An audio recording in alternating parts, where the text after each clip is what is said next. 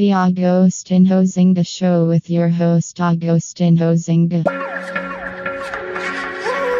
Smack the shit out your bitch ass midget girlfriend, nigga. Hiya and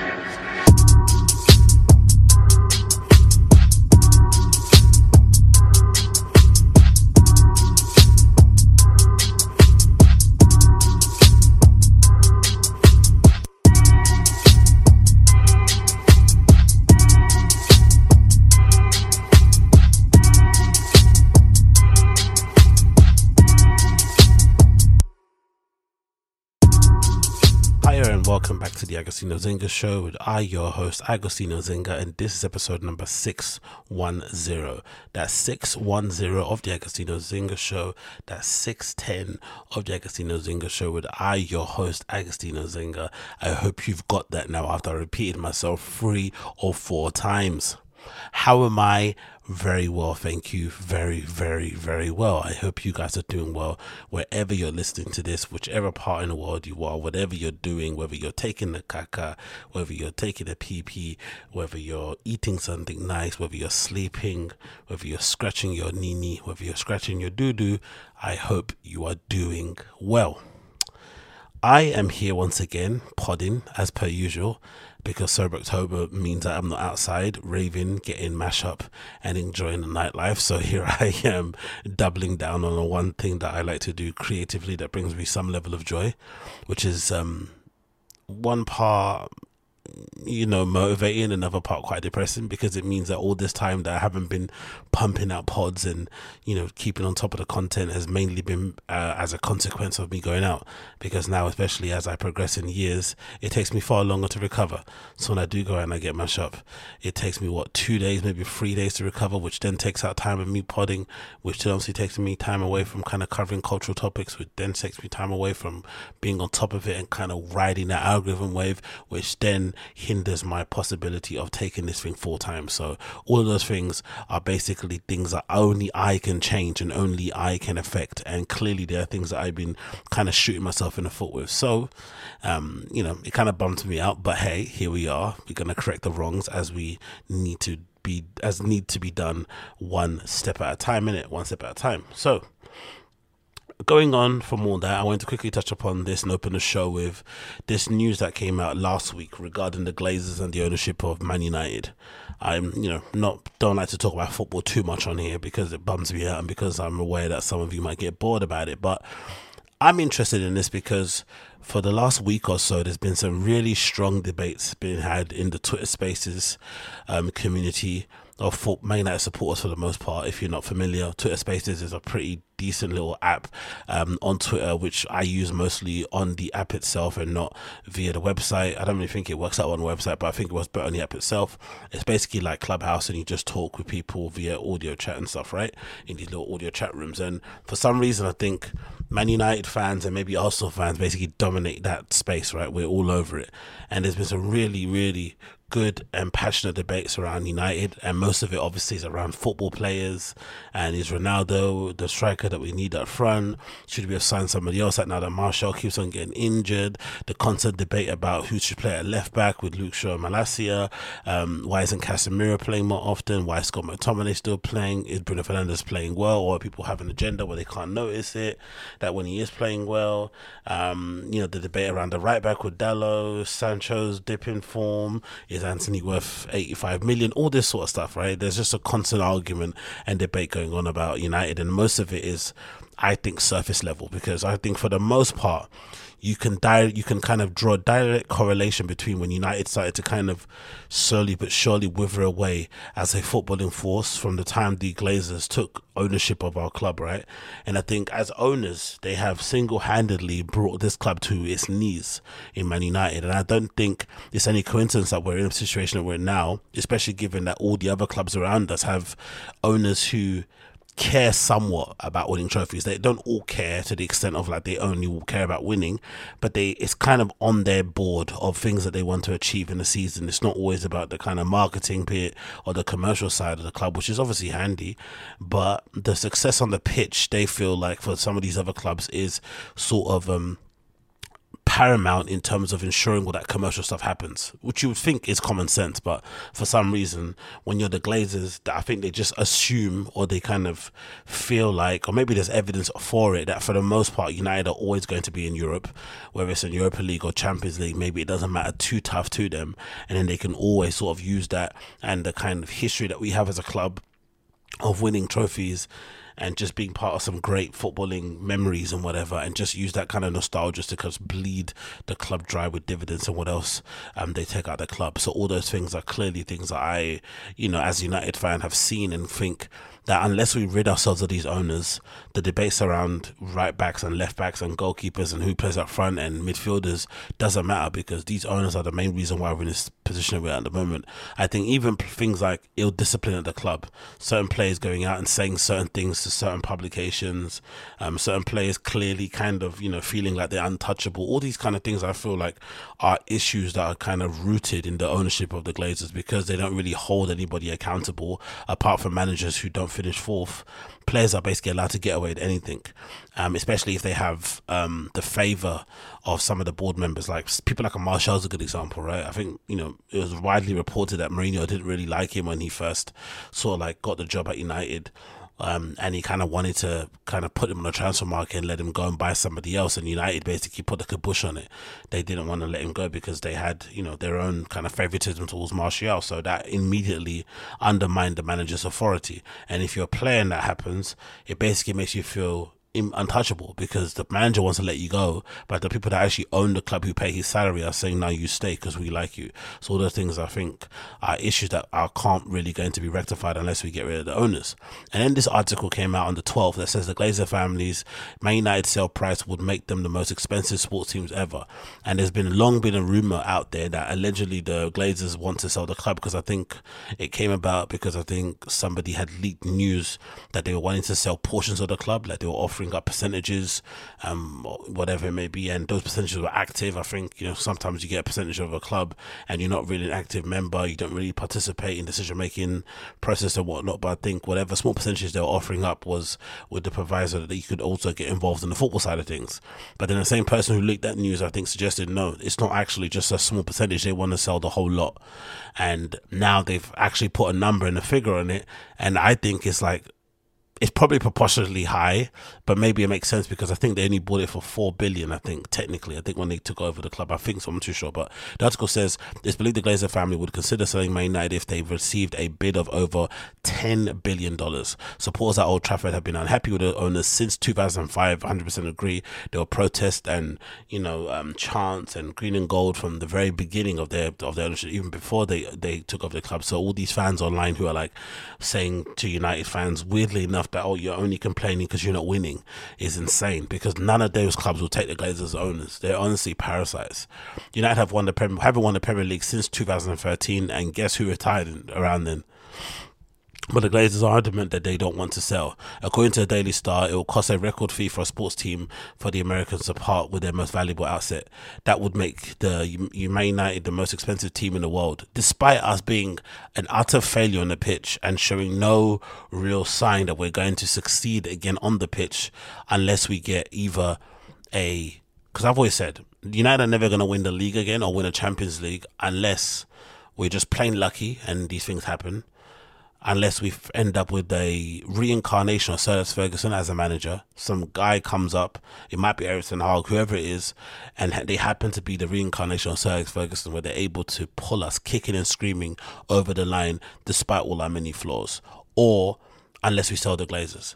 There's no way we're going to do it. And every year the Glazers stay, it adds maybe another two to three years of our eventual kind of coming back sort of thing because all the other clubs around us are progressing. You see what you see what Arsenal are doing. Liverpool obviously going through a little bit of a dip and a trans, not a dip, a dip obviously. Um, maybe the club era ends and you get somebody else in who to freshen that club up, but they're kind of set up in a way where I think they'll bounce back pretty easy and they have the winning mentality. Blah blah blah blah. Man City are always going to do what Man City are going to do. Chelsea are always going to do what Chelsea are going to do. And then Spurs, obviously, with hiring Conte, have already shown what their intent is, and Newcastle have new ownership too, who have deep pockets. So all these clubs are already on the on their on their way to kind of regaining a foothold in the league and have foothold maybe in Europe, and some of them are already there.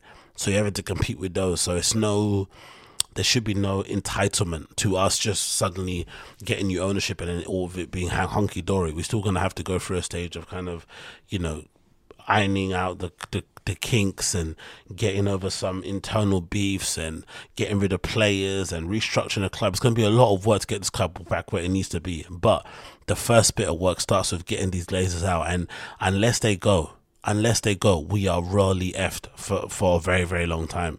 It's no coincidence we are where we're now. So it's pretty gnarly to think of all the money this club generates. We're so far behind in the league. We spend a lot of money, but it's always spent in really bad ways. And yet we're still valued at one of the most expensive sports teams in the world, despite us being so crap on the pitch. It just goes to show how terrible they are as owners, basically. How can you have one of the most, you know, most expensive sports teams in the world, yet you can't deliver consistent trophies. You can't deliver consistent success. You can't deliver, you know, a playing style. We've only developed a real, you know, discernible playing style now under Terry Ten Hag, right? We had to kind of poach an Ajax manager to kind of come over and basically give us a style of play, an identity of sorts. It's crazy. Um, the Glazers' valuation of the United is larger than Dallas Cowboys, the five-time Super Bowl winners, who have a valuation of eight mid billion. Super Bowl five-time Super Bowl winners have eight billion. United haven't won a league since 2013 10 billion. Yeah.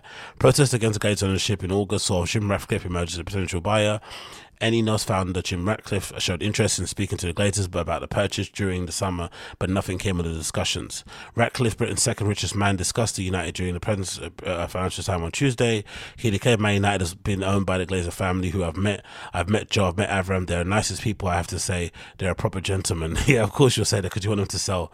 They don't want to sell it. It's owned by six children of the father. They don't want to sell it. Unless we sell it, we are messed. The 69 year old showed interest in Chelsea when they were on the market and owns League One outfit, OGC Nice. He continued, If I had been for sale in the summer, then yes, we would probably have gone following through. We'd gone, we probably had, not now we had probably had to had a go following on from Chelsea thing, but we can't sit around hoping that the one day United will come available. We have an exciting opportunity franchise, but the one thing we don't have is a Premier team. The most popular sport in the world is football, and it's a sport we're brought up with, and it's one that's closest with. We really should have an asset sports team, and of course, everyone wants him because he's a lifelong United fan, also. So that kind of makes sense, but. I feel like all the debates, like I said, around United are basically null and mute unless we get rid of the owners. These, these owners are essentially the reason why we're at we're at where we are at the moment. So unless we're able to kind of get rid of them, we're not gonna be able to be successful again. But it also feels like you know owning one of the most expensive sports teams in the world. Why would you want to sell? Right? They're kind of bleeding the club dry of all of all funds um, without really investing heavily into the, the, the, restructuring or the rebuilding of the club, not really committing to the restructuring of it either, getting rid of, you know, what's his name, Ralf Rangnick, when he started to kick up a fuss and identify areas of the business that were clearly not where they wanted to be, installing loads of yes men, the Ole Gunnar Solskjaer saga, I'll never let them live that down. That was a horrendous appointment and everything else in between. So this is looking pretty bleak for United fans. So, you know, buckle up and just enjoy the ride for what it is, but the times of us coming back are way, way, way down the horizon, especially if these guys decide to stay forever and ever. We are probably royally effed, and that is with a capital F. That's with a capital, capital F. Next on this, I want to talk about. Oh, yeah, this is good. So, I just wanted to quickly touch upon this. This is a really decent article, courtesy of Resident Advisor. It's a little bit you know, cringe because it's obviously something that's um, done in correlation with uh, what's the brand called Diesel.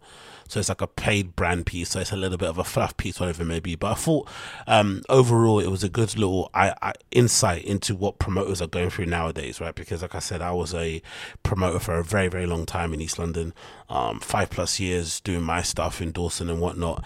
And I have to say, it was one of the best and hardest jobs I've ever had in my entire life. You know, convincing people to come to a party I was throwing. At the time that I was doing it wasn't a was a free rave, and I still had trouble trying to convince people to come down. I'd book, we'd bought the guy I was doing it with, we'd book really good DJs. We'd go out of our way to always pay people to, um, you know, and we'd actually book and try and book good people to pay them because some people just want to book their friends and not have to pay to kind of keep the cost down. But we do all that. We design cool flyers, would have cool little marketing campaigns, blah blah blah blah, and it really didn't help anything really in terms of getting people down. People just were either up for it or they weren't, and it was kind of a hard pill to swallow. And sometimes you also had a realization, a quite sobering one, of how many of sometimes the most successful people that you think online in terms of their views and engagement aren't necessarily some people that people are going to come out for and want to see. Um, that was very, very kind of illuminating. And then you realize, oh shit, so many people are either buying views or they're just not as popular as their social media presence would lead you to believe. So it's kind of a hard place to kind of operate in. And if you just book your friends, you're just basically running parties at a loss. And who has money to just keep putting on parties and just having them burn a hole through your, you know, having money just burn a hole through your pocket and whatnot. It's a bit of a dumb thing to do. But um, it's also something I'm also thinking about doing myself. I'm actually thinking about starting a um, residence party the essential premise behind it would be to just book loads of really cool residents at different clubs around the world, like you know that that I kind of rate, and then have them play. And the whole idea behind it would be like, hey, the premise is resident DJs are just as good as these big marquee ones, but they don't get celebrated because they're usually playing the opening or the closing sets of a club where people are either not there or they're about to leave after the main person's there. So this is kind of celebrating them and putting them on a kind of pedestal a little bit. And obviously, in terms of affordability, it'd probably be a lot easier to book somebody who kind of is a resident at Berghain and you know main main main person that kind of flies around the world these different places. So that's the kind of premise, um, the premise I'm sort of going for, and that's sort of kind of thing I'm going to kind of flesh out and see if I can do later on. But in general, these four people are part of the London scene in terms of putting on some really cool events. Um, you got someone from Pussy Palace, you got someone from Guthering, um, you got someone from Cousins, and you got someone from No ID talking. And I thought it was really interesting because of the point regarding um, the pictures are really cool too. I'm guessing they're all wearing Diesel as well by Glenn Martens. I'm assuming, right? Is it all Diesel by Glenn Martens? But it is, yeah. Everyone looks really, really cool in this thing. Good photo shoots and shit. Great outfits. The photography is fucking booming. What I thought was really interesting was the conversation around safe spaces and the admission by everybody that was in a group, basically, that safe spaces don't exist. I thought that was super sobering because these four people are from represent some of the more, I would say, forward thinking um, parties that kind of represent unrepresented communities, right? Or people that are kind of you would assume that would need safe space, especially people within the kind of queer LGBTQ plus scene. So to have them basically admit, hey, um, we are women focused, we are LGBTQ plus focused, we are queer focused, and we always try to make sure that we create as safe a space as possible. But there is no such thing as a safe space. It's pretty sobering and pretty interesting to hear, but also kind of bummed me out because, like I said previous times in other podcasts, like I have this weird um, you know, hope that nightlife, especially parties that we're kind of involved in the dance music, you can kind of create this sort of like temporary utopia where you're able to go and sort of like, you know, unplug from the daily scourges of everyday life and just kind of exist in this safe space where you can just do and be who you are without having the pressures or have, having people come and basically make you feel less than like you that happens in the sort of outside world. But obviously with me going out quite often and going to all these different spaces myself and also sometimes you know having my own bad behaviors that i'm still trying to kind of root out of my flipping psyche and my kind of overall presence is very difficult to do. And then you realize in general nightlife and just clubs in general just just attract dodgy people. And then on top of that all of these stories that we hear you know how many stories have we heard about um, issues regarding you know uh, abuse or whatever it may be in party scenes in Paris and whatnot, in party scenes, of course, around Berlin, in party scenes around here in London. There's always been these issues, and they usually happen in a more kind of niche, quote unquote, avant garde, quote unquote, you know, genre bending, pushing the envelope, forward thinking, alternative club nights. Um, as of course the big kind of marquee, t- big ticket sort of Ministry of Sound ones, Fabric ones, but there's a lot of issues happening even in the smaller bits of the scene. So it's clear to see that nightlife alone, just this very nature, just attracts dodgy people. Yeah, people that have bad intentions. So it's very difficult to just root it out because you know just random people coming to a party. At the end of the day, there's only so much you can do beforehand to make it kind of safe for people. But this is the questions that they asked in the article that I'm going to quickly read. It says on illusions of safe space. Noor Ahmad said the following what is safe who can't guarantee who can't guarantee safety it's just irresponsible to do that especially for people who've missed out on two years of socializing um, socialization sorry. We know what the club is like. People are drunk. They will bump into you but someone who's never been in a club won't necessarily understand what is going on or what it's going to be like. Safety is personal. It's about you the crew and what you roll with and how you navigate through the space. Talking about bumping into people that's one thing i noticed a lot when i went to berghain recently. Um, there was a real uptick i thought like in that whole kind of like um main character sort of like person who kind of just rolls through the dance floor and just pushes everybody else just to get to where they want. Because I guess the whole like saying excuse me thing is a bit redundant. You don't want to keep saying it a million times before you get to the front where you want to get to. But there has to be some level of common decency. But I saw a lot of people just like holding their friend's hand and just kind of pulling them through um, the crowd and just whoever they knock over, they knock over, but they didn't give a crap. And I thought that was really lame, but I saw it quite often a lot of times. And I guess, you know, if you then turn around, especially me as a straight dude and say, hey, can you chill out? You immediately come across like you're aggressive. You're immediately basically, you know, and this, the assumption is that you're kind of in their space. You're basically a guest in these spaces. Um, the spaces are made for people who are predominantly, you know, represented, rep, who represent themselves or, you know, as gay or queer, queer, or whatever it may be. So you don't really want to do that, cause a scene. But I've probably been bumped and barged way more times in those spaces than I ever have been in like a, you know, tech house rave for half bake or something. You know what I mean? It happens way more over there in that kind of techno undergroundy, you know, all black, big stomper shoes wearing kind of space, which is really annoying and really weird. But hey, Another person says, AG, um, no matter what you do, you won't be able to keep tabs on 500 people. But because your intent is to be mindful about the things that could possibly happen in a room full of 500 people, you are able to lead with intent. That's what people should read when you say when you read the word safe space policies. Actions are done to try to make the safe space um, for people uh, on hand to act if anything happens. But it's also not going to be idealized version of the world, of course. And that's something I like a lot because they've. I think you see a lot with parties that crossbreed price like price per he's like verboten and a few others where they say hey we have people on hand who will be identified with like a wristband or like a armband or a t-shirt that you can go to if you feel uncomfortable with x y and z Another one says, um, another person called Zlay, I think, who's part of Guthring, said, um, I agree. We always say that it's impossible to create a safe space. If there are substances and alcohols involved, people are intoxicated. There's no way you can control the environment. You can just try to make it as comfortable for everyone as possible. So as bad as this is, you know, realization, maybe the onus should be put on just, you know, people actually being punished if they do do something untoward. That's the only issue that we have now, I think, in music that's kind of hard to kind of swallow, where essentially if something does happen to you, what happens? I mean, what actually changes? What actually goes on? Like, for instance, um, who's that guy? I forgot his name, but the dude who passed away, who unfortunately maybe um, self um, expired himself when he was accused of what he was accused of, of maybe raping, I think, some girl at his mansion or whatever it may be. The lady who came forward with that with that allegation do you did you really think she wanted the guy to kill himself? I don't think so. She maybe wanted him to be held accountable. I think it was Oscar Murillo. I think his name was right, Oscar Murillo. I think she would probably want him to be held accountable for his actions, but I don't think she would have wanted him to self expire. But then he self expires, and essentially the whole issue goes away. And then you look kind of nuts if you try to pursue it because a person's passed but you wanted to see actual change in the industry. And has there been actual change?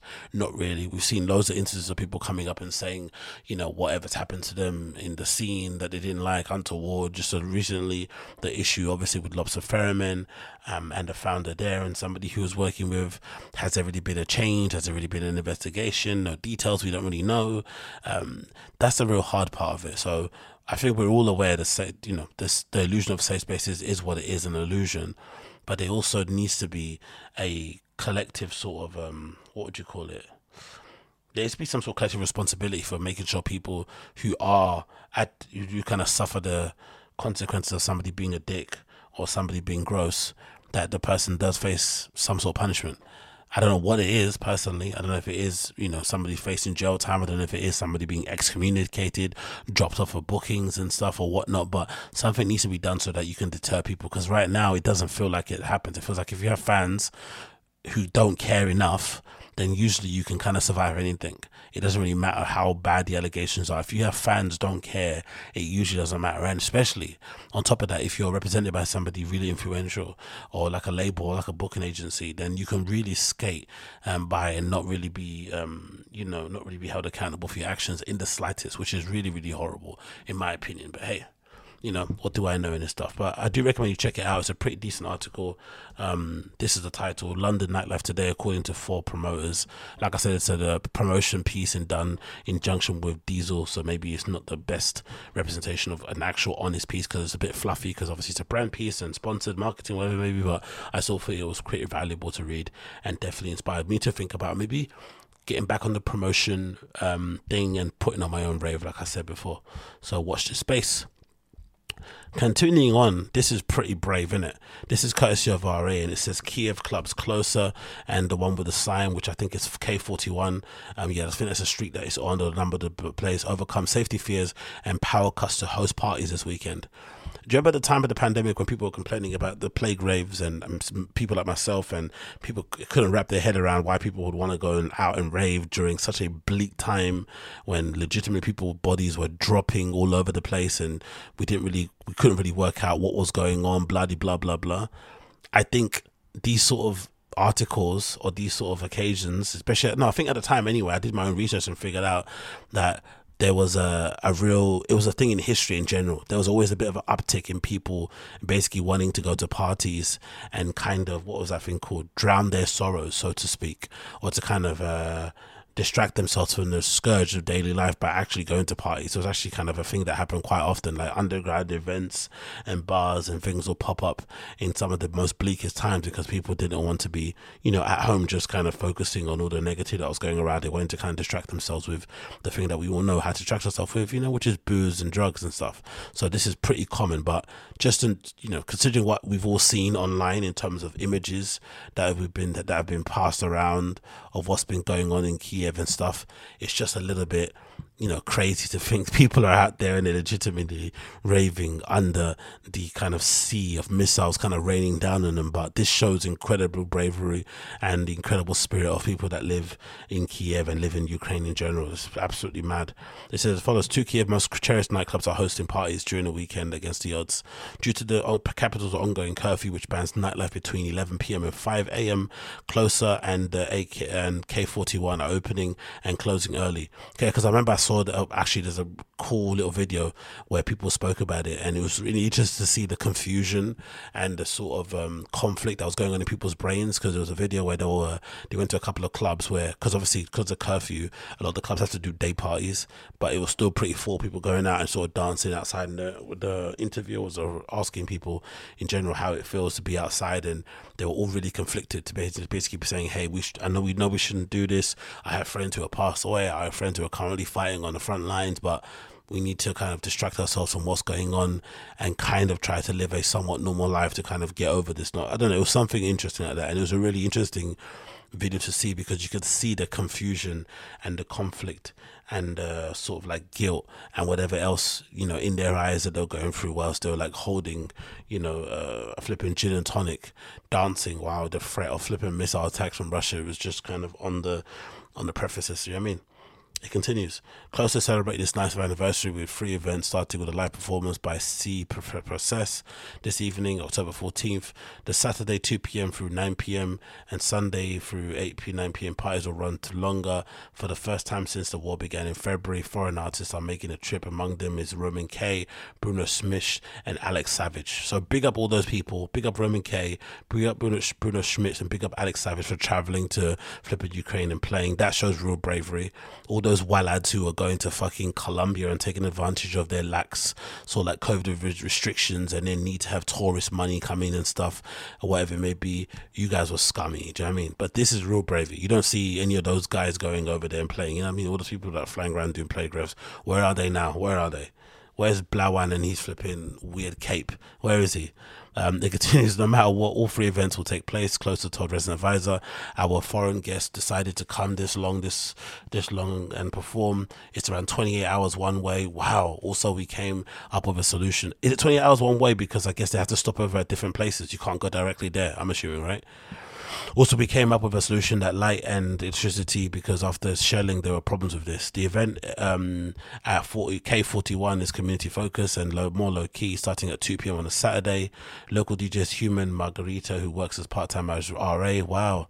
Um, and Can Trust are performing or proceed to an event which is cash only will go towards buying medicine for the Ukraine military unit. According to the club, German artist M. Armand Henrik Schmidt donated cost electricity and heating. Incredible, incredible to hear. That's a big up Armin Henrik Schwartz. Um, earlier this week, attacks intensified again in Kiev and other cities across Ukraine as Russia's forces sought revenge following an explosion led to the partial collapse of the Crimea bridge. Um, find out below the closer to the party. So I actually want to see if we can actually see um, any videos of closer to see if it's actually so we can see what's actually occurred in the actual club itself because that'd be actually interesting to see okay so i managed to find the closer instagram page account here with the geolocation of it. So this is pretty good resource as well if you want to check, you know, updates on clubs and whatnot. Maybe if you want to just live update it, live update check or live check, yeah, live check something in terms of queues. If you're going somewhere, this is pretty handy as well. You just got to find the kind of geotag location post click on the actual location and it will take you to this sort of page. It works better on the mobile, but you can because you can still you can see stories too that people tag, and that's obviously like a, a kind of live play by play because usually people upload stories when they're actually at the place so you can actually see what it looks like. But this is pretty decent too because it gives you an overview. All these are obviously the top posts, and then when you scroll down, you see the most recent one. So clearly it's open and ready to go. We got this post here, this girl with a cigarette hanging out with her friends. I'm assuming. So clearly, you can see that you know people are back out in Kiev and trying to make it work under the flipping, you know, under a hail of missiles, which is bravery that I definitely don't have. So big up everybody over there that can do so. Here's a picture of some people dancing, I guess. And it's called Closer Socks, which is pretty sick account. Where it's just people's feet dancing it closer. Let's see the profile page. Yeah, I guess it is. Nice just see pictures of people's feet mushing around side to side. And then it says for nine years anniversary that just went the other day or today.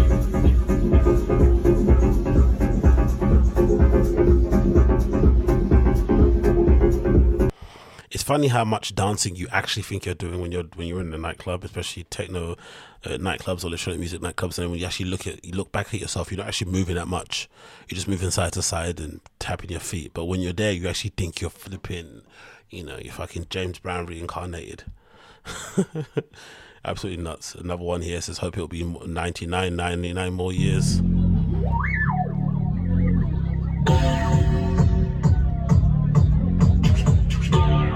Sounds good. People having fun. I love it.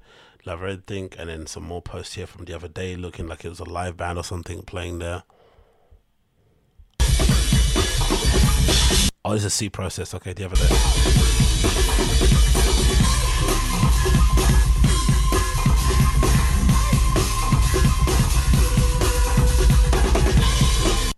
it's just cool to see, to be honest. And the spirit of the Ukrainians is just crazy, to be honest, considering everything that's happening. So big up all of them. And there's another one as well. It looks like on outside or closer, right?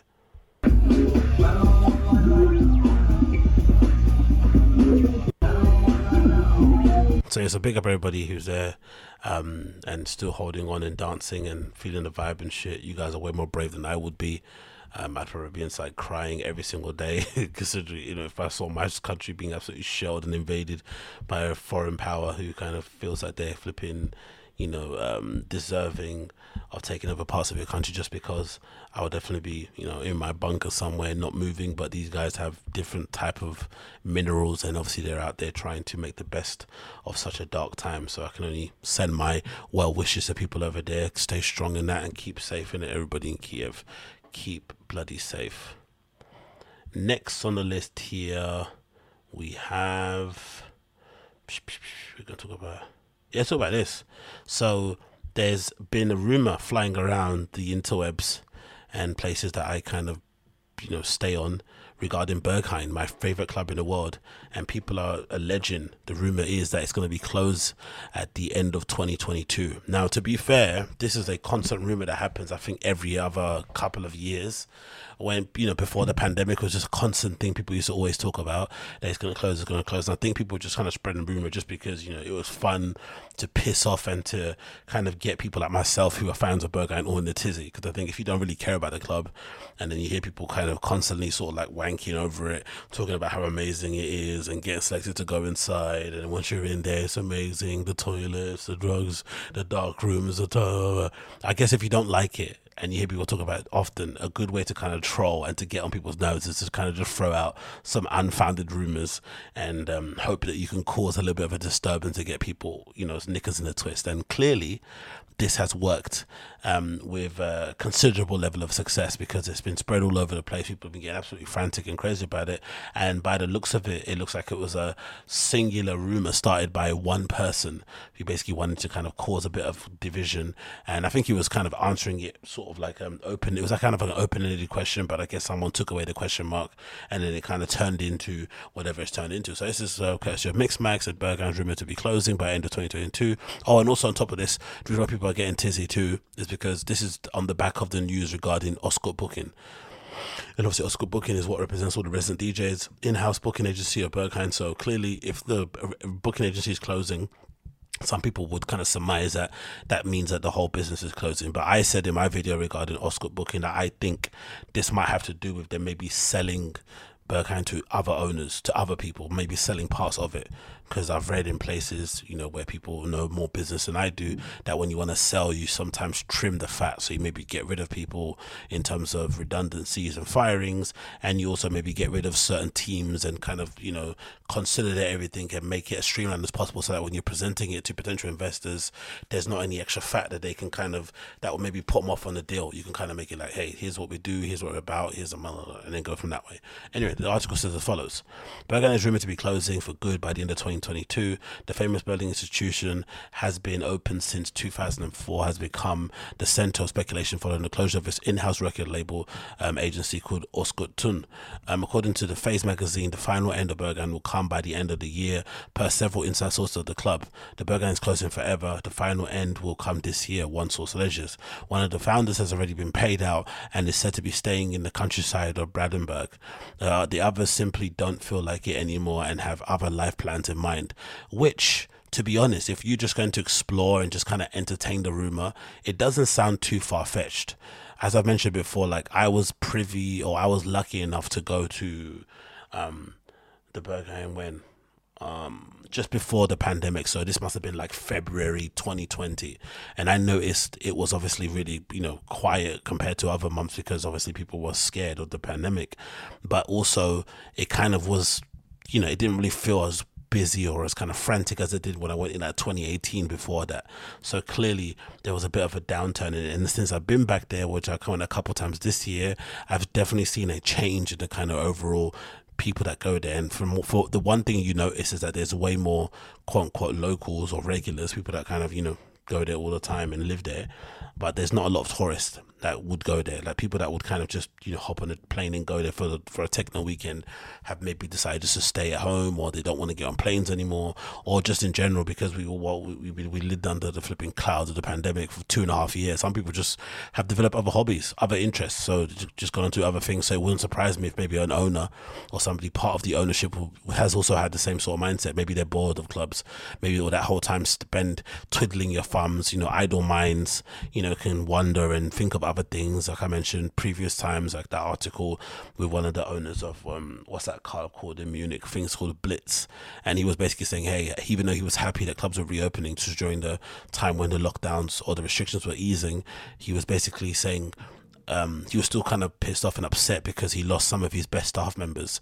And he said that those people were what made the club what they were, and they've now there's no coming back. I mean, those guys have kind of and gals have basically moved on to other things and developed other hobbies, other interests. Some of them started families in the time of the pandemic. Like the amount of babies that were born during the pandemic is absolutely crazy. Also, so um, I can understand or I can I can kind of picture or imagine a scenario where an owner could also be like, you know what, I'm fed up of having to field all these fucking guest list requests and, you know, indulge these flipping ego driven DJs, especially if you're post pandemic and you're still seeing people with the same bad attitude they had prior. You're like, considering everything that's going on in the world, you still think you're the center of attention, all this sort of stuff. So I can get why you can get disillusioned for sure.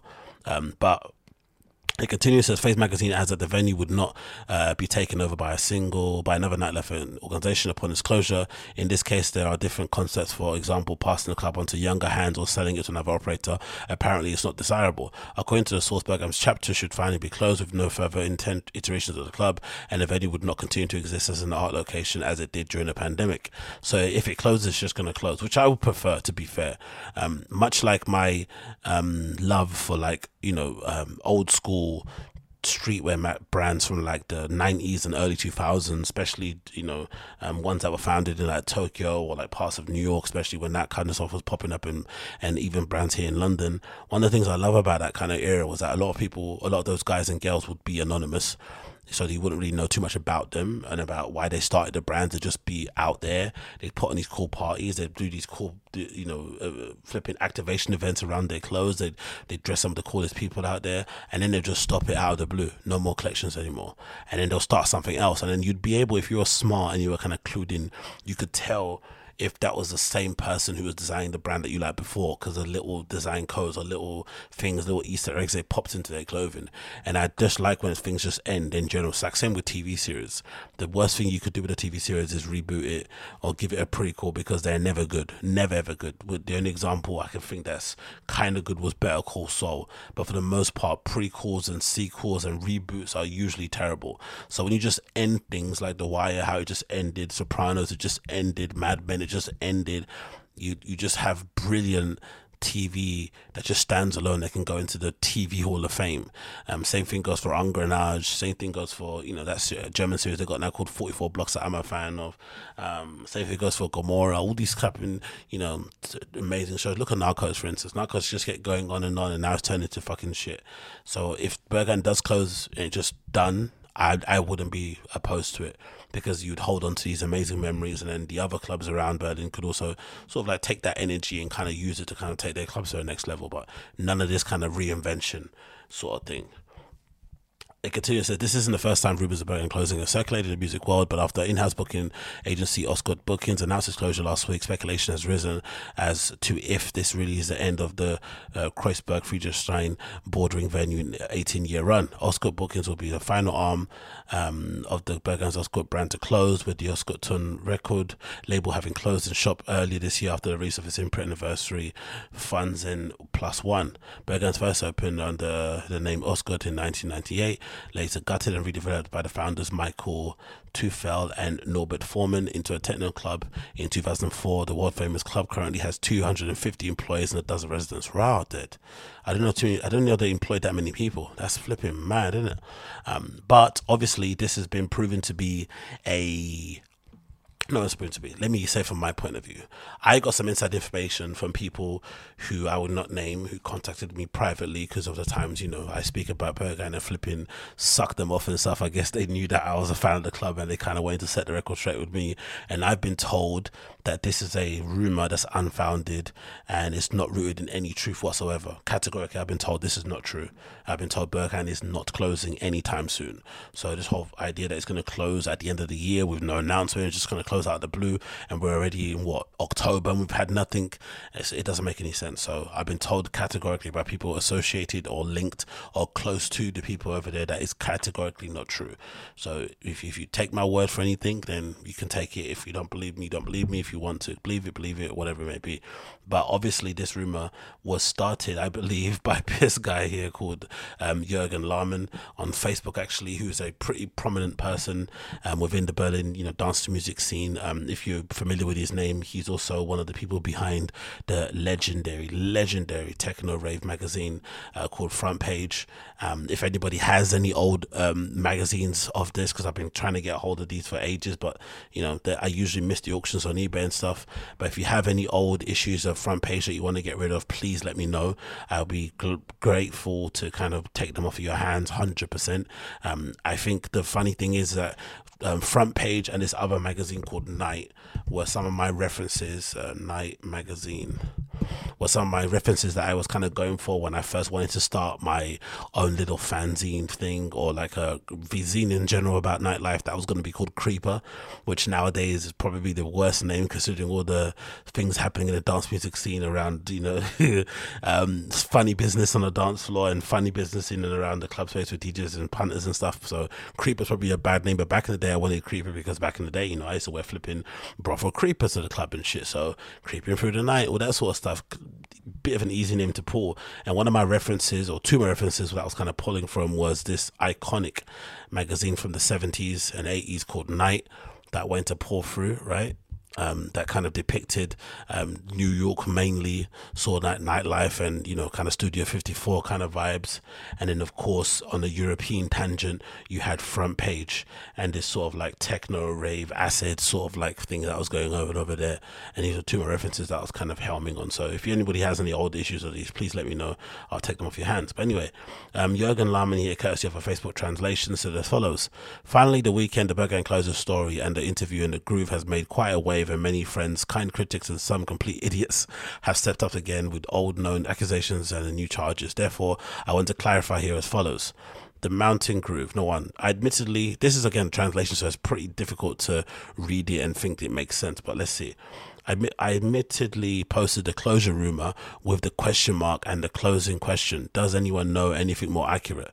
Following this, there were a few calls with people who know more, and I fixed it all in a few hours.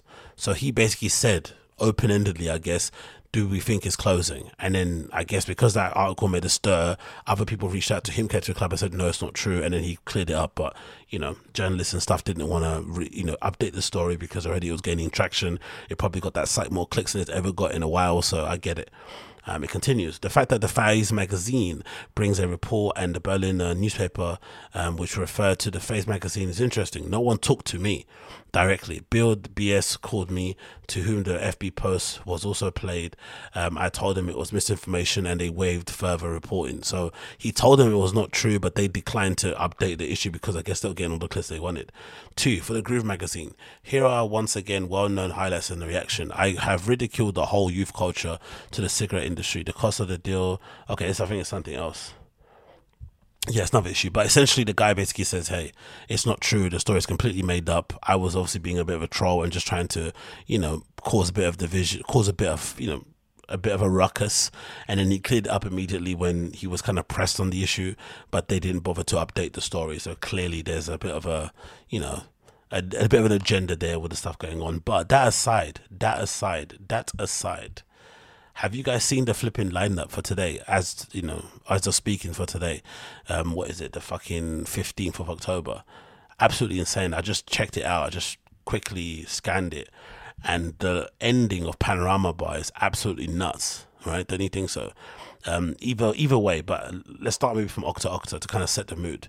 You've you've got Octa Octa playing at 4 p.m. in Panorama Bar on the Sunday. Then you've got Roisin Murphy playing a live set which is going to be sick. I'm not sure if she's going to be just behind the deck singing or if she's going to be standing on some plimps or she's going to be in the middle of the dance floor. I don't know how that works at Panorama when you're performing live. I guess she's going to be behind the decks because that's kind of technically the stage and you have a DJ just playing your set. So I love Roisin Murphy. She has some incredibly good um, dance music adjacent tracks and remixes too. Um, and then you got N um, Baumecker, Baumecker, N. Baumecker, sorry, who I'm a big fan of, and someone who doesn't get enough of the ratings, I feel like, and he's really nice too. I've spoken to him a couple of times. I've been in Panorama Bar, kind of just said, "Hey, I like, enjoyed your set," and he's kind of really personal. Even though I say you shouldn't speak to DJs, the, the times I've kind of bumped into him and said, "Hi, I've enjoyed your set," he's always been really pleasant. So I really recommend checking him out. But in, apart from that, he's a really good DJ. Um, definitely a Panorama favorite, and of course Roi Perez, who I'm always been a bit of a fanboy of ever since I saw him play back to back with DJ um, Dr. Rubenstein um, in Color Factory a while ago when it was called Mick's Garage. But that is a pretty sick back to back list of people playing in it, right? Octa Octa, um, Roisin Murphy, and Baumecker, and then Roi Perez all playing from that time all the way till close. And then in the main room, you've got this, you've got Rødhåd closing Berghain on that. So if you're over there right now, this is probably one of the best sets that you could ever see, especially if the rumors are going to be true that it's going to be closed, which it isn't going to be closed. But that's a pretty sick lineup, man. Um, so it's pretty hard for me to picture a place that books people of this kind of caliber and has probably queues out of the wazoo is going to suddenly going to be closing. I don't really see that happening. Let's actually check the queue and see what the situation is saying live here on the actual page. Let's go to Berghain Live, which is the main account that everyone should be going to if you are going to be checking out for flipping queue updates. It's here. Can you see that? There, that one there. This account here called Berghain Live. If you're not familiar with the account, you should get familiar with it. The person that runs this is pretty good at updating the Instagram story so you can see what's going on. Is there update now? Oh no, update regarding it, so we can't really see if people are there in the queue yet. But I think if I was to go on my phone, I could probably check it out and maybe show you some evidence that people are actually there and having an absolute whale of a good time. Let me see if I can get this off my screen first. On my phone.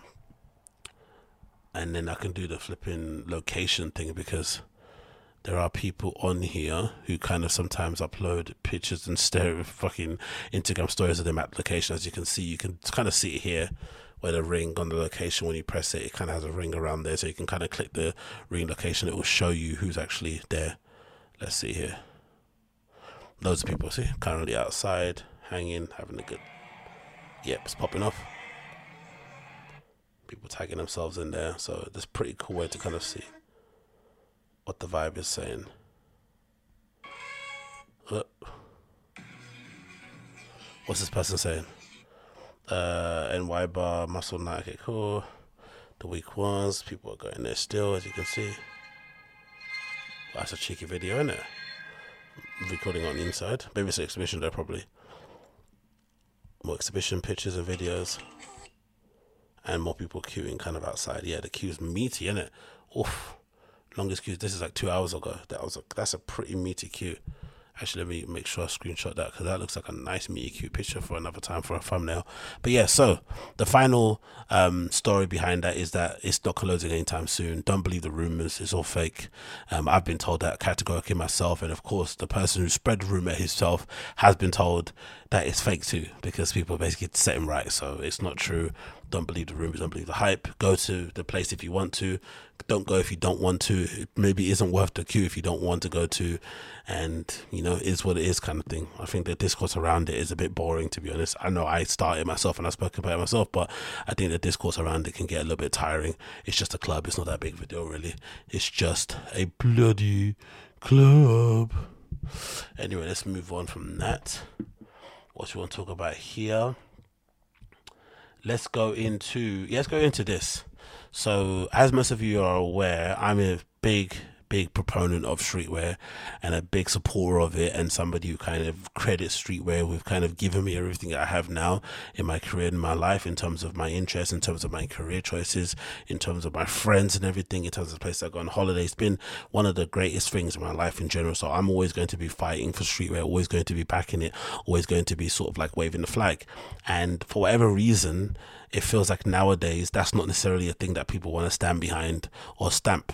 Um, we've seen a lot of kind of prominent designers, usually who have come from the streetwear f- industry or streetwear scene or streetwear field, who have now gone on to, you know, be the head of big houses or gone on to have other fashion jobs, and they've kind of gone out of their way to really push away any tags or label of streetwear against them because they want to be deemed to be, you know, a little bit higher up in quality, maybe be associated with something that maybe uh, maybe sort of conjures up thoughts of kind of artisan qualities and skills, whatever it may be. And I just personally think it's more so um, at admission, it's more so kind of lining up to the I think overall industry thing where the industry kind of overall the fashion industry for them for the most part i feel like shun streetwear because they don't necessarily want to see a lot of black and brown faces at these shows. Um, you can credit it with maybe kanye west and virgil and everybody else and don't see all those guys arriving at paris fashion week you know looking how they looked with that iconic picture. Or you can credit it with you know the supreme and louis vuitton collaboration. But i feel like ever since those moments happened and there's clearly been a kind of change in what you see and who represents who's represented who's represented and what's representative of the Paris fashion scene in terms of the black and brown faces that it's quite evident that a lot of the old guard don't like what they see there especially when you think of the showroom scene that you don't necessarily see a lot in terms of um, press around it. But a lot of the menswear sort of like um, streetwear kind of uh, buying and showroom culture thing has shifted all over to Paris. Like all the stuff that used to happen in like places like Agenda and places like um what was that one that used to happen in Germany? Um, be something I forgot, but there were these kind of trade shows that used to occur where loads of buyers and brands and stuff would go to these trade shows to go and find and scout for new brands and new accounts. They've now all switched over and come and do that stuff over at kind of um, menswear Paris Fashion Week or sometimes women's wear Paris Fashion Week. So all that stuff happens all often. So you can just imagine the overall landscape of that city changes around Fashion Week. There's different faces, different voices, different looks, different cultures and stuff. So if you're somebody that's kind of really um, a fan of how classist and racist, um, you know, Paris fashion, Paris fashion industry can be. It maybe is a bit of a shock to the system to see people like myself up there leading the charge. And of course, people like Virgil when he's at Louis Vuitton doing the thing that he was doing, clearly I think upset some people, and obviously Kanye doing what he's doing upset people. So sometimes when I see these streetwear designers who go into fashion shun the streetwear tag, it feels a bit like a blow.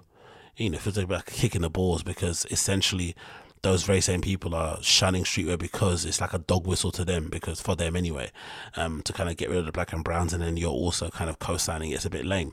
But all that to say um, I am happy to see that um, Bally Bally or however you pronounce it ba- how do you say Bally Bally? Let's say Bally let's just say Bally. Bally um, a very prestigious and sort of like long-standing house with what 150 plus year, year history from Switzerland has basically decided to um, lend or to kind of take out to, to kind of give control over to Rhuigi Villaseñor Villaseñor I always get his name wrong.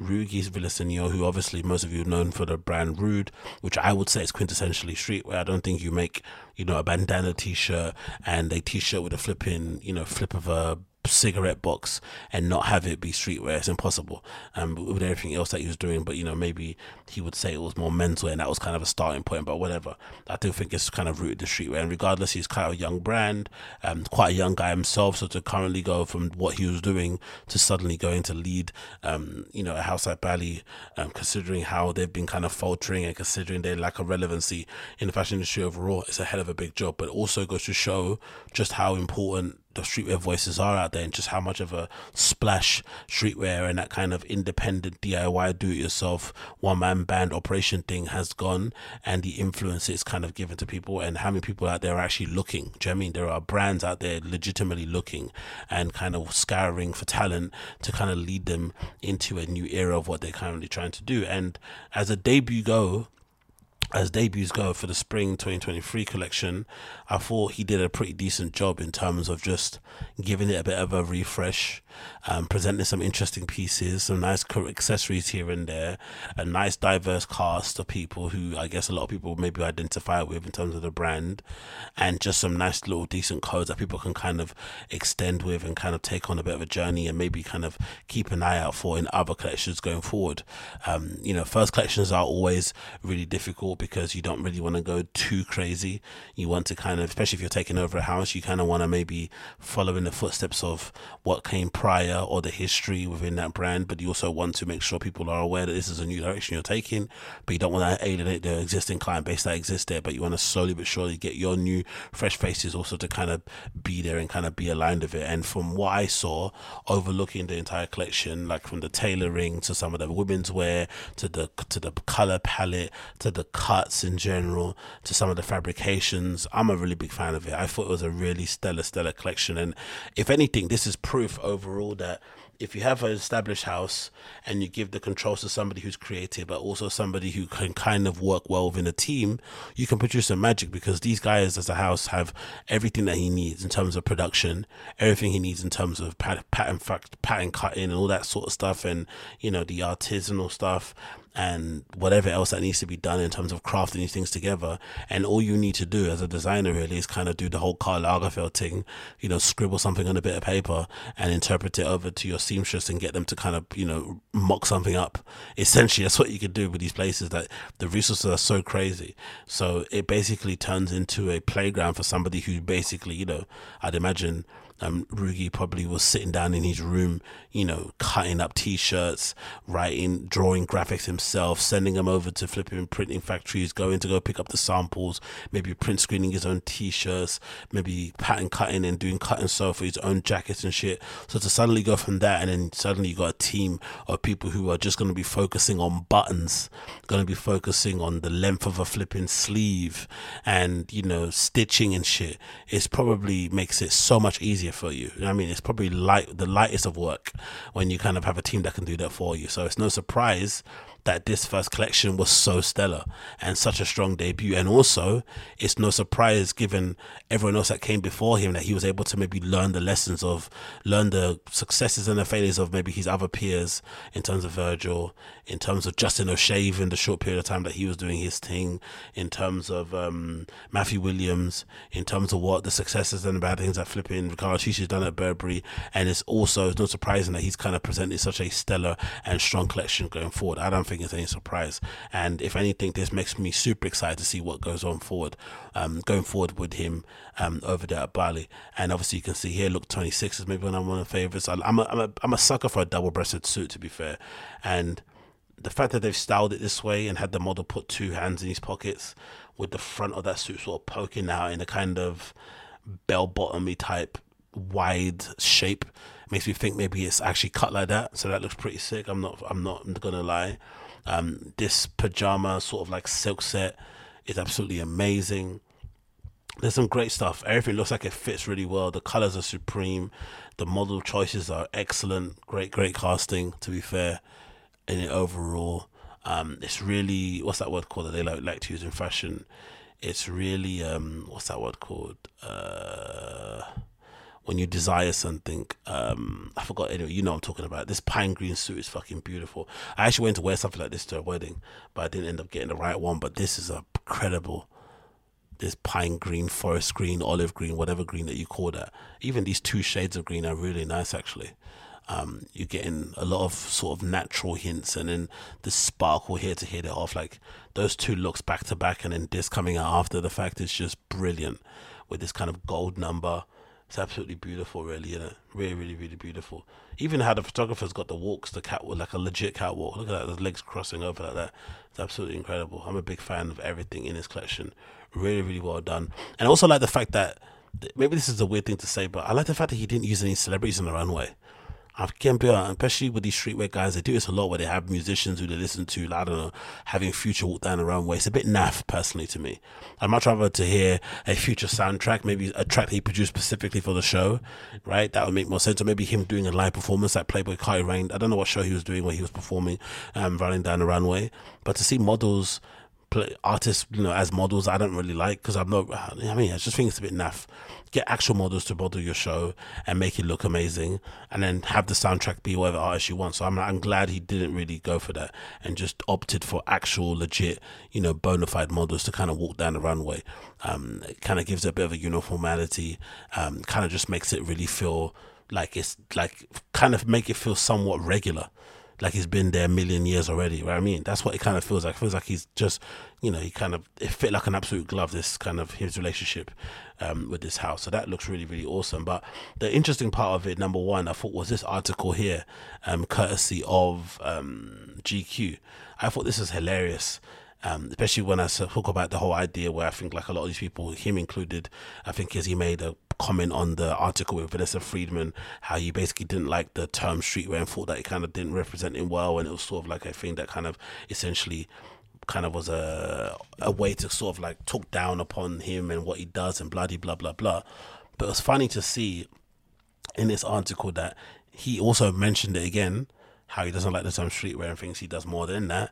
But in this GQ article, the person who they spoke to from Bali or Bali, however you fucking pronounce it, um, basically said the reason why they identified him as somebody who could succeed at the house was because he was a disruptor, somebody that does something different, and also because of his ability to kind of balance between contemporary, I think, menswear and streetwear.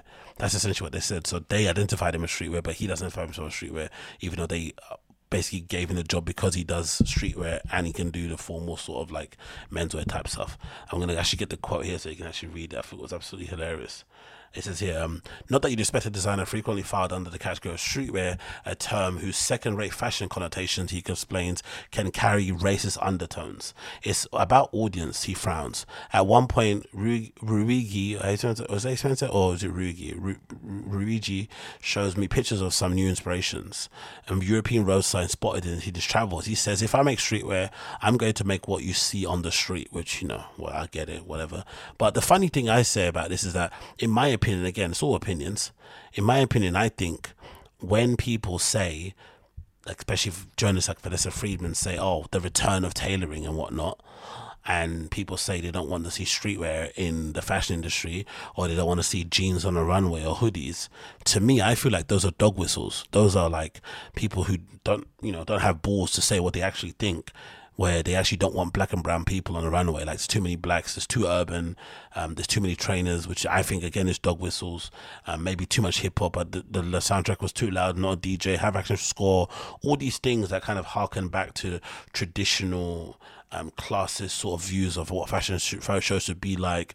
It shouldn't be like a like a performance. It shouldn't be all out there and stuff. It should just be about the clothes and about proper models, a particular kind of look, and everyone has to be skinny. Everyone has to look a certain way. Blah blah blah blah. I think for me those are dog whistles to the teeth. So the fact that he thinks streetwear is a way to kind of make him feel less than and has racist connotations, I also think them saying to you um, that they don't want red streetwear is also racist. You know I mean, it's a double it's a double edged sword in that way. But then obviously the person that runs it or that was kind of responsible for getting him there, who's this person here, this quite I thought is hilarious.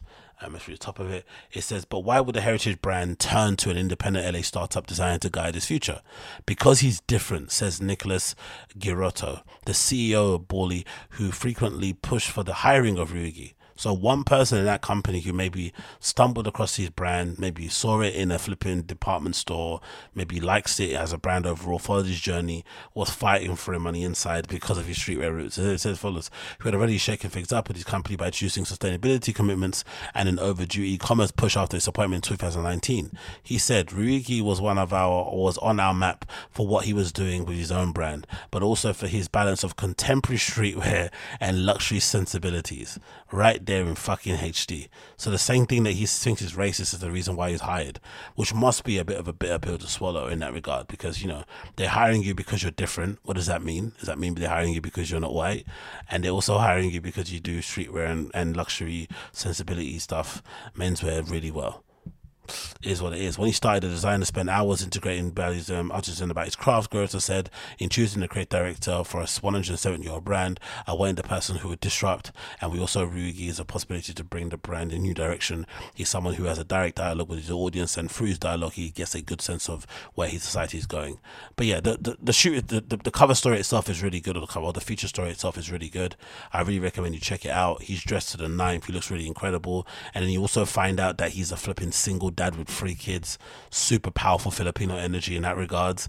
But you know, he seems like a super young dude with three kids, and he's single, and he's flipping running, but um, Rhude. He's running the brand thing. He's got the collaboration he does with Zara.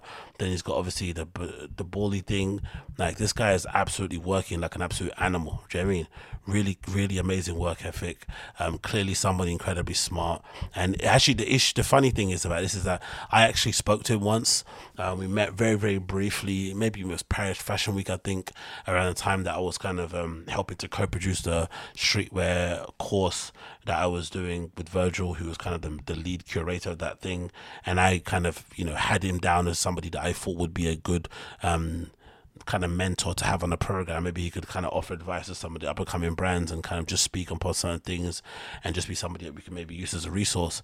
And I kind of pitched it to him and he kind of big timed me. I think when I spoke to him, like he kind of like, yeah, yeah, we'll talk about something, whatever it may be.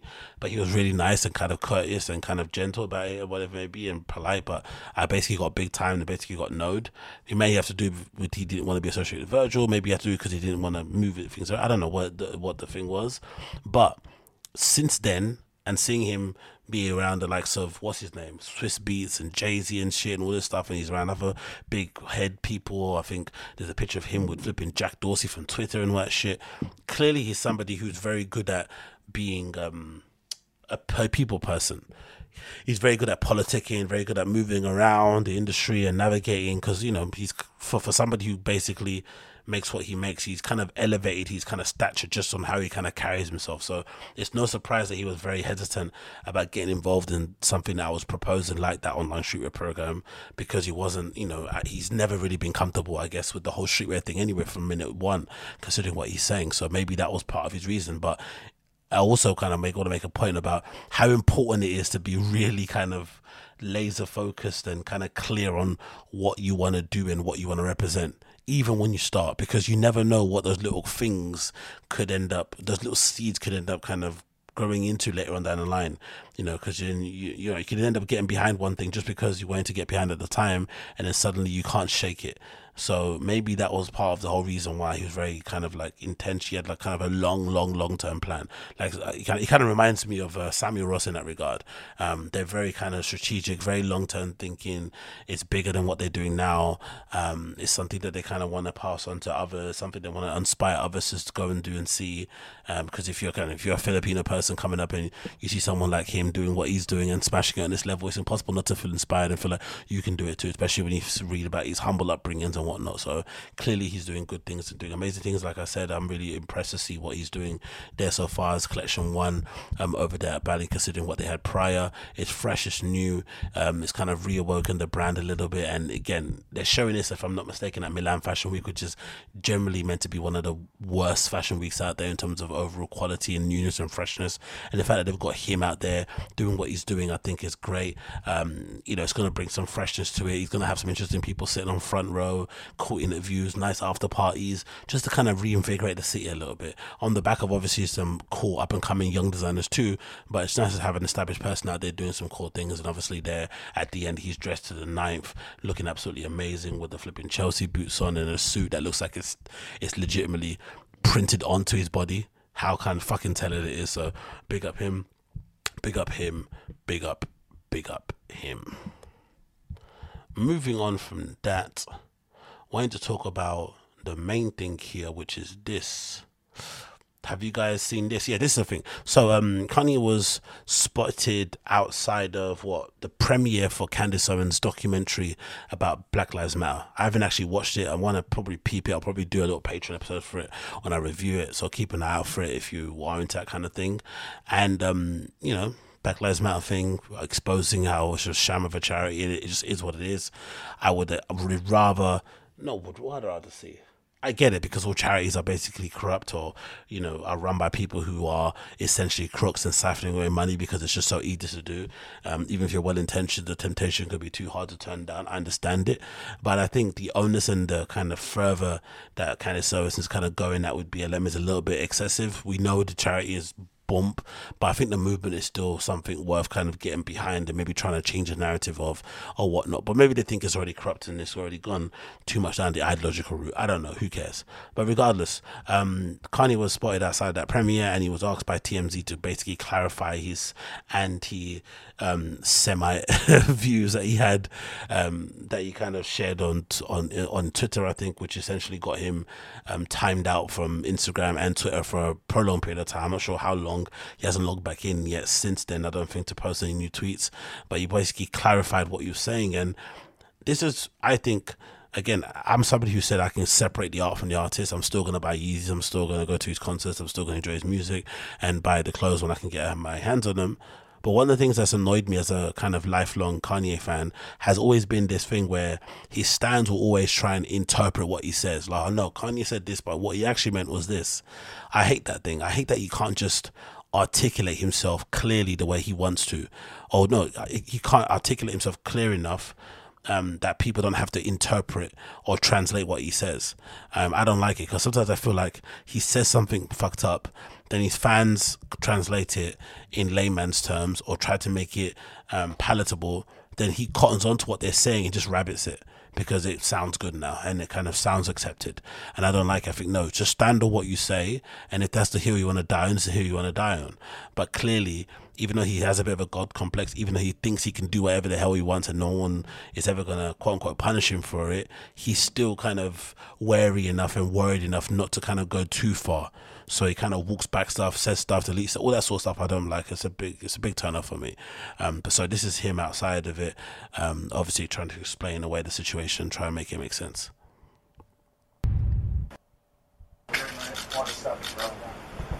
What do you think of the film, Kanye? I love it. Yeah. That's the only question you got? Oh no. Uh, do, you, do, you- do you regret saying the, your comments about Jewish people this week as well? Is that something you uh, triggered some controversy with your, your comments?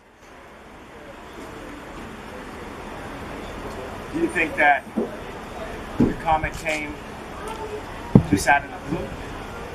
Or do you think there was a reason why I felt I presume there's a reason, so why, why you said what you said. Do you, do you wish harm on Jewish people? No, no, no way. But I do feel that in Hollywood, with especially with black entertainers, I've had a lot of bad experiences. And if people use that anti-Semite idea to cover up bad business, to say, hey, if you call somebody out on bad business, that means you're being anti-Semitic. So I feel happy to have crossed the line No, but mate, you were being anti-Semitic when you said you're gonna go DefCon free on Jews. This is the thing I don't like about the guy. He says one thing, doesn't say it the right way, and then tries to walk it back or try to make sense of it, and it doesn't make any sense anyway. This is probably the consequences of not reading, right? The fact that he, which is funny, pun intended there, right? Cons, consequence, whatever. But him going around basically boasting that he doesn't read, which is kind of like him humble bragging, saying, "Hey, look how amazing I am! Look how rich I am! Look how successful I am! Look how culturally relevant I am." Yet I don't read a single book. But I think the reason the reason why you're seeing him struggle with articulating himself, maybe there's obviously some other mental health issues people are kind of trying to hypothesize about, which I don't believe, especially after watching that flipping Yeezus documentary. I just think he chooses to be an asshole. I don't think he, there is any, you know, serious mental health issues that would make him into be whatever he may be. He might be on the spectrum, whatever it may be, but in terms of suffering from what they're suffering from this and that, I don't believe it. I just think he chooses to, you know, he chooses violence when he chooses violence.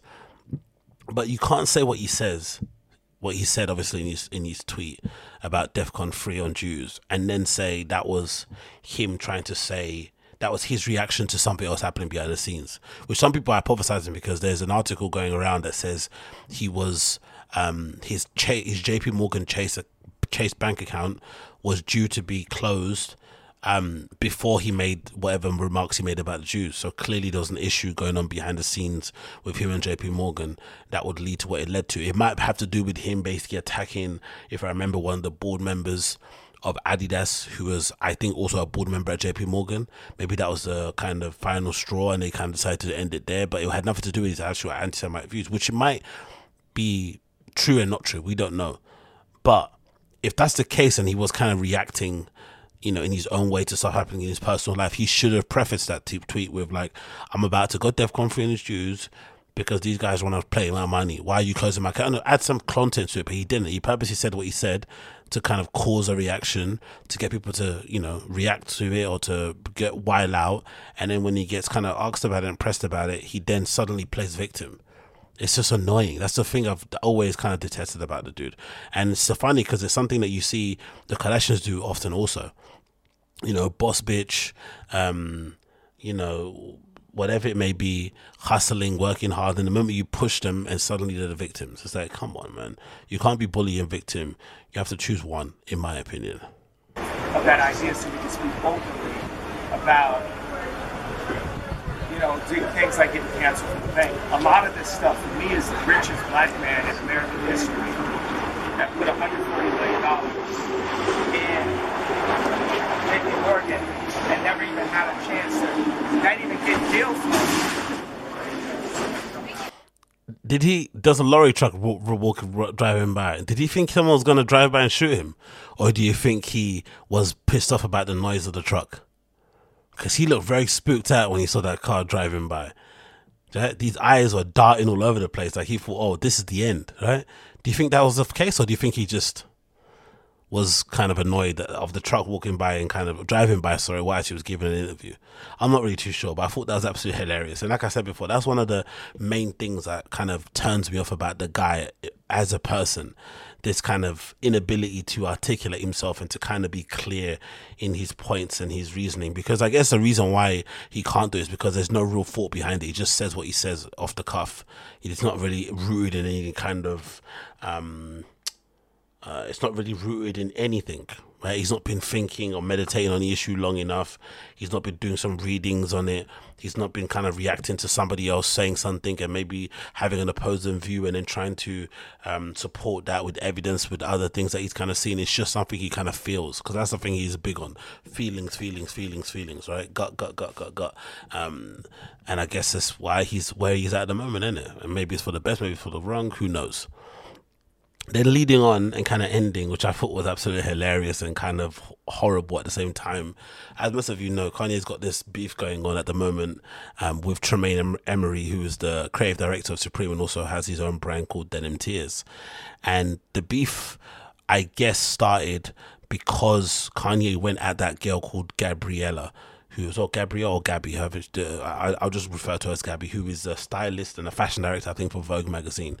And unfairly, Kanye basically attacked her and ripped her to pieces and kind of started to take the piss out of her flipping high heeled Dr. Martin boots and kind of in a way also taking the piss out of her being fat. Like I felt like the Dr. Martin or the kind of Timberland boots were just a way to say, hey, you got horrible style, you got shitty, horrible shoes. I'm sure Anna Wintour doesn't like, and you're fat. How can you criticize me my fashion? I think that's what you're basically going at. You're fat and ugly kind of thing. But obviously, her being a black woman, a prominent black woman, a lot of people that kind of have rate and look look at well, and obviously her being one of the you know a small group of people in fashion who work for such establishment like Vogue and who are also black.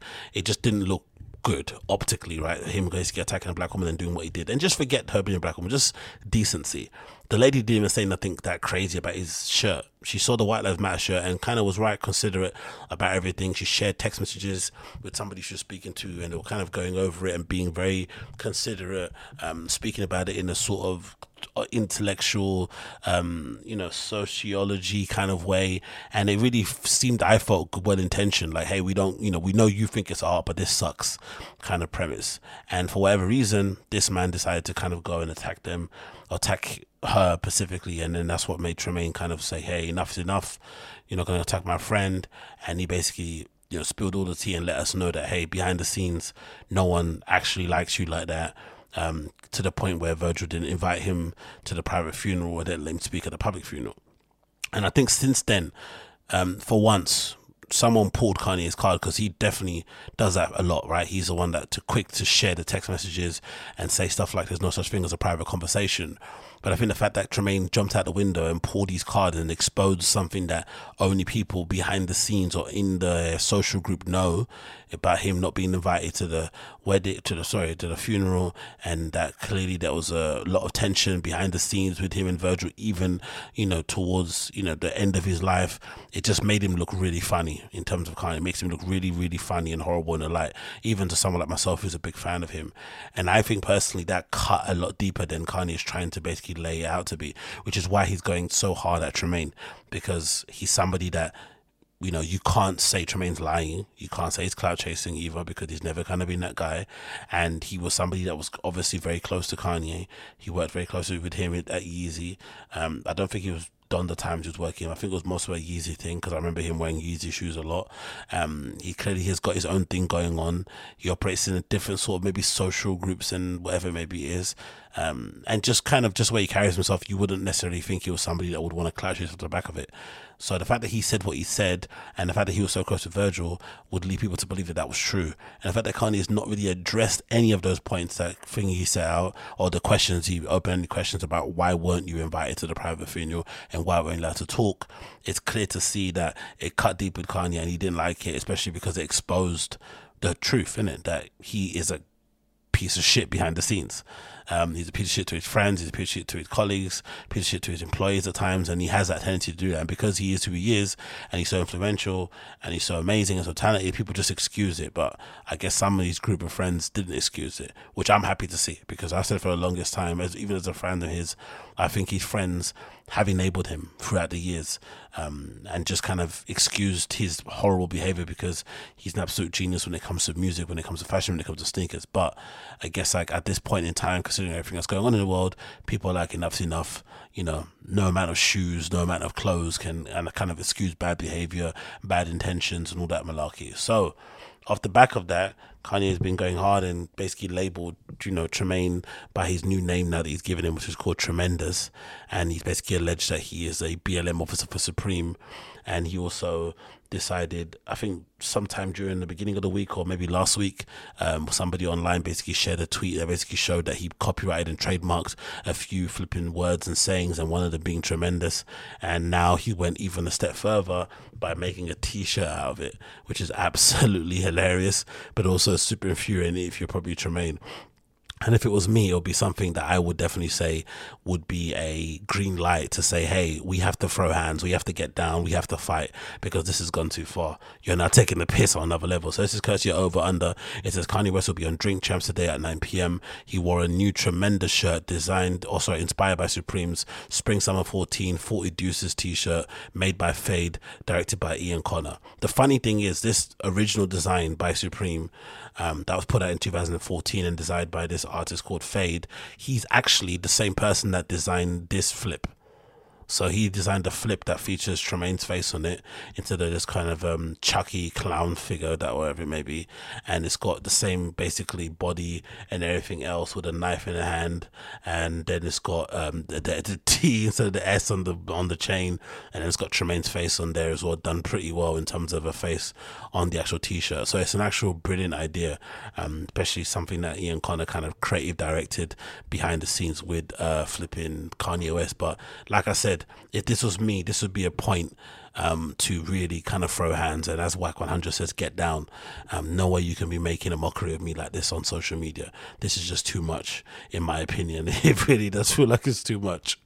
Kanye out here with this t shirt, rocking it proudly and going to be selling it. And I also, if I'm not mistaken, I saw a tremendous box logo t shirt too, um, with the actual proper embroidered box logo with a nice hoodie. I think the hoodie was like navy and the box logo was red and white. So the classic Supreme box logo flipped done that way. And there's another flip too that um, um, Ian Connors kind of directed, which is something that I am familiar with. It says Nori previews a new Muhammad Ali v Superman t-shirt with Kanye West as Ali and Tremaine Ramirez as Superman. The tee was designed by Ian Connor and inspired by Supreme shirt released in 2000. It's funny because I designed something similar like this back in the day when I used to go to church and shit. I was working with some dude who I'm still friends with now, and he wanted us to do a t-shirt line, and I kind of was going to flip this tee and design it with some different face. I've got what we were planning with him, but when I did my other one outside of this, I designed one with Chris Brown and Drake when they were going through their um, beef with their beef that they were having because of Rihanna, right? Because they were both kind of dating Rihanna at the time or whatnot, back to back. And I remember designing this t-shirt with um with uh, Chris Brown being Ali and Drake being Superman. That's what I kind of designed it as, and I had to kind of just flip on this kind of thing, um, same sort of thing. So it's funny that they're doing the exactly same thing. And of course, in the T-shirt, you got uh, Ali or easy um, of uh, the Ali thing, and he's got the boots on as well, and the Tremaine thing with the dreads and the face. Like it's pretty well done. I'm not going to lie, they've done a really good job of it. And Nori's wearing it, we're proud and stuff, and it's become a shirt that they're taking the piss out of him for. Um, it's pretty iconic. I'm not going to lie. Um, and again a, a, real staple a real kind of archive kind of supreme t-shirt. I think inspired by like an old dc comics magazine cover featuring muhammad ali and supreme uh, superman saw on the cover as well. But like i said this is um incredibly rude incredibly jokes aside and ha he he's aside, it's incredibly, incredibly, incredibly rude, and clearly goes to show that despite whatever history Tremaine and Kanye have, just because he dared to kind of air him out in the same way Kanye airs at other people and speak his truth and stand up for his friend in Gabby. Now, now basically Kanye is kind of, you know, declared DEFCON free on flipping Tremaine in terms of trying to make him look dumb, in trying to maybe ridicule him in public, and just not be somebody that you describe as a friend, didn't it? Because if you're a friend and you're going for a spat, you maybe could decide to maybe pick up the phone call, so pick up the phone, make a call, um, talk through your issues, whatever it may be, meet up in person. But the fact that he's doing what he's doing now, just I think goes to prove that deep down Kanye is not a decent person. You know, I love him as an artist um, and what he does, but as a human, not the best. The fact that he can go so hard on people who were your friend at once goes to show that there were maybe some um, buried feelings in it that he was kind of, you know, covering at the point because he was not say using Tremaine, but he was useful at the time for him. And the moment he, you know, wasn't of use, he kind of moved. But I knew something was off because I remember I said before that um, I saw a I was watching an interview with Tremaine actually that was on the Virgil Abloh channel. I think it was part of his um, of his scholarship fund that he has going on, and he was sitting down there talking to some of the kids about his history. And I think in in in all of those sort of um, shows, if I'm not mistaken, uh, interviews, they have the person who's the guest run through their kind of um, run through their CV, run through their kind of working history in kind of excessive details because obviously they give they give a lecture to kids who want to get in the industry too. So it might be worth to kind of just speak to them openly and clearly about your career so that they can have an idea of how long it actually takes to be successful, get inspired, see the route that you took, see it's all unconventional, blah blah blah. And he spoke in detail about his come up, and but he made a point to say, I was at Yeezy, but then I got fired which you don't really hear people say often in a scene. It's kind of like you don't ever mention where you got fired or if you got let go or whatever. Maybe it's always kind of just like you know, suddenly you're here, then you're dead, and you're here, but no one actually says the reasons why uh, behind it because obviously you don't want to sully your name and you just want to keep up the illusion that you're this you know this amazing person at your job, whatever it may. I don't know, but the fact that he was so clear to say that, I think, um, was a real obvious uh, sort of insight into the fact that maybe something something untoward happened. Do you know what I mean? Oh, this is interesting. I'm just check. I'm just checking a tremendous um searching him on the Twitter Twitter, and it's saying here this is going to be one of his first designs coming up. I'm not sure this is true. This is courtesy of Drops by Bay. It's a tweet here that says. Um, hearing this is one of Tremaine's first design for Supreme as creative director. Next season will be his first season where he's full control over everything. And the one of the first pieces that he was he kind of designed was this hoodie that says Preem. So no Supreme was on the front. That looks pretty sick. That's what they're saying. Not sure if that's true, but that looks pretty sick. I love that hoodie, man. Not gonna lie. That hoodie is absolutely mad. Let me see what people are saying in the in the comments about it because I'm not sure if that's actually true. Seems a bit too good to be true. Um, it says there, besides designs, we've heard he has already small things. Yeah, okay, this is really true. This is really cool too about Tremaine Supreme, what he's doing, because I love this implementation. Courtesy Supreme drops who do does get some good information. They say, besides designs, we've heard that he has already decided small things are no VIP in Bowery, which is awesome. So you all queue. So all that kind of jumping in front of your VIP is null and void. Everyone queues up um, to get their stuff.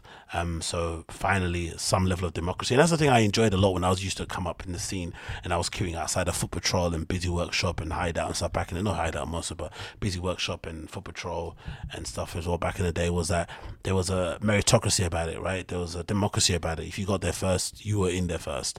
There was no you got there first and then the friend comes in in the front. No, no, no, no. You first, you go in first. It was always treated well like that. I like that. And the fact that he's done that or implemented that back at Supreme is nice. It's just changing the ticket system and stricter functioning. Okay, nice. Um, no barrier be no barrier is tremendous. That launch for the SB Lows was appalling. Do you know the ticket system? He's been changed. Let's see what they're saying here. They were giving they're they're giving bracelets. Not sure exactly how, as I don't live there.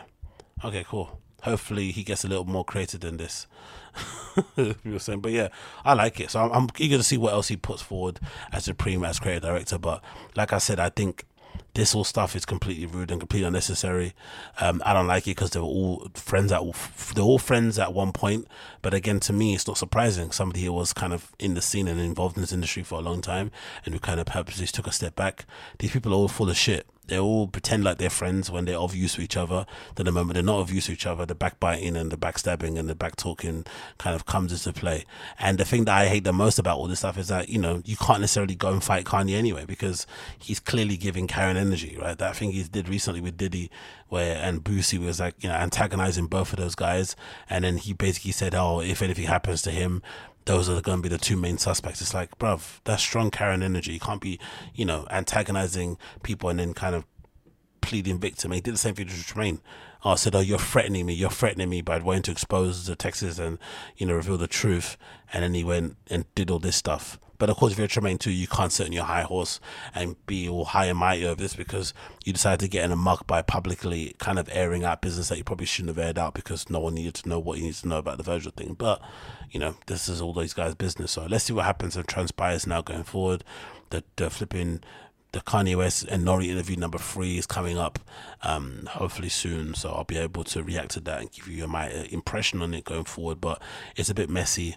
I don't like all this stuff. It's nonsense. It's hor- horrible. And if it was me, I'd want to fight the guy instantly. But considering what how he's going on and how he's rolling, if you try and fight him, he's gonna probably Charleston White you in it. So it might not be the best thing to do going forward. I don't think so. But yeah, that is the Excellent English episode number two, not two, 610, 610. Thanks so much for tuning in. Been a pleasure to have your company. If it's your first time check out the show, please make sure you, you know, smash the like button if you're watching via YouTube. Make sure you're sharing it if you're listening via the audio podcast, um, clipping it up or maybe sharing the, the, the page on your Instagram stories, all that good stuff to get people to um, latch onto and to see what I do also. That'd be greatly appreciated. And I'll see you guys again on the other side. Take care. Be safe. Peace.